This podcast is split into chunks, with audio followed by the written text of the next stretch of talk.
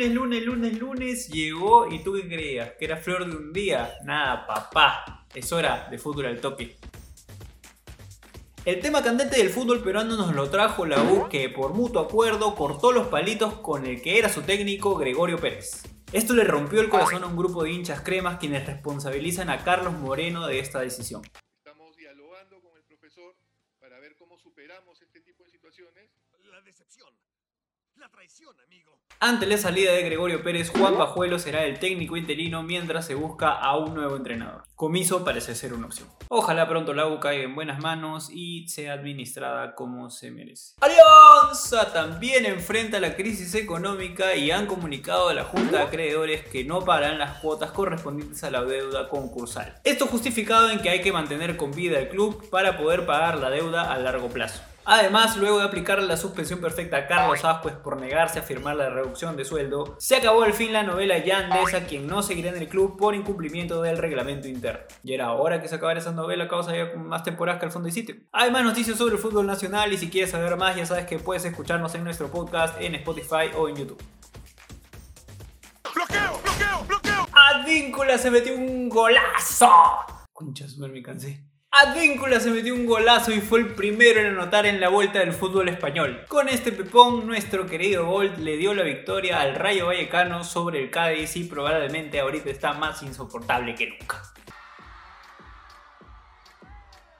Y esta que viene no es una noticia feliz porque el KBI Hurtado, jugador del Konya Sport en la vuelta de la Liga Turca, salió lesionado en el minuto 39. Esperemos que no sea una lesión de gravedad y podamos ver nuevamente a Hurtado en las canchas. En la Bundesliga, bueno, es sencillo, el Bayern volvió a ganar. Pero lo interesante de esto es que está a una victoria de llevarse el título. Y adivinen con quién le toca la próxima fecha. Con nada más y nada menos que el Bremen de la Yadu Claudio Pizarro. Este partido va a estar candente porque el Bremen tiene que aprovechar que el Düsseldorf... El Düsseldorf perdió puntos y tiene que ganar para poder salvarse del descenso. ¿Será que hay golpe? ¿Será que juega Pizarriña? No te lo pierdas, ¿ah? En la vuelta de la Liga Santander y lloré. El Barça le propinó 4 pepas al Mallorca y el Madrid consiguió el 3 a 1 frente al Eibar. Con esto el Barça sacó una ventaja de 5 puntos, pero todavía quedan 10 fechas, así que muchas cosas pueden pasar. Y esta semana también vuelve la Premier League y la Serie A. Por fin fútbol, por fin, maldita sea. La Premier vuelve el miércoles con el Manchester City versus Arsenal y la Serie A vuelve el sábado con el Torino versus el Parma. ¿Sí, no? Y ahora les dejo mi partido recomendado de la semana. Además, claro, el Bayern Bremen el martes. El Everton va a recibir al Liverpool en el derby de. ¿Cómo se llama esta hueva? El derby de Merseyside. Merseyside, Merseyside.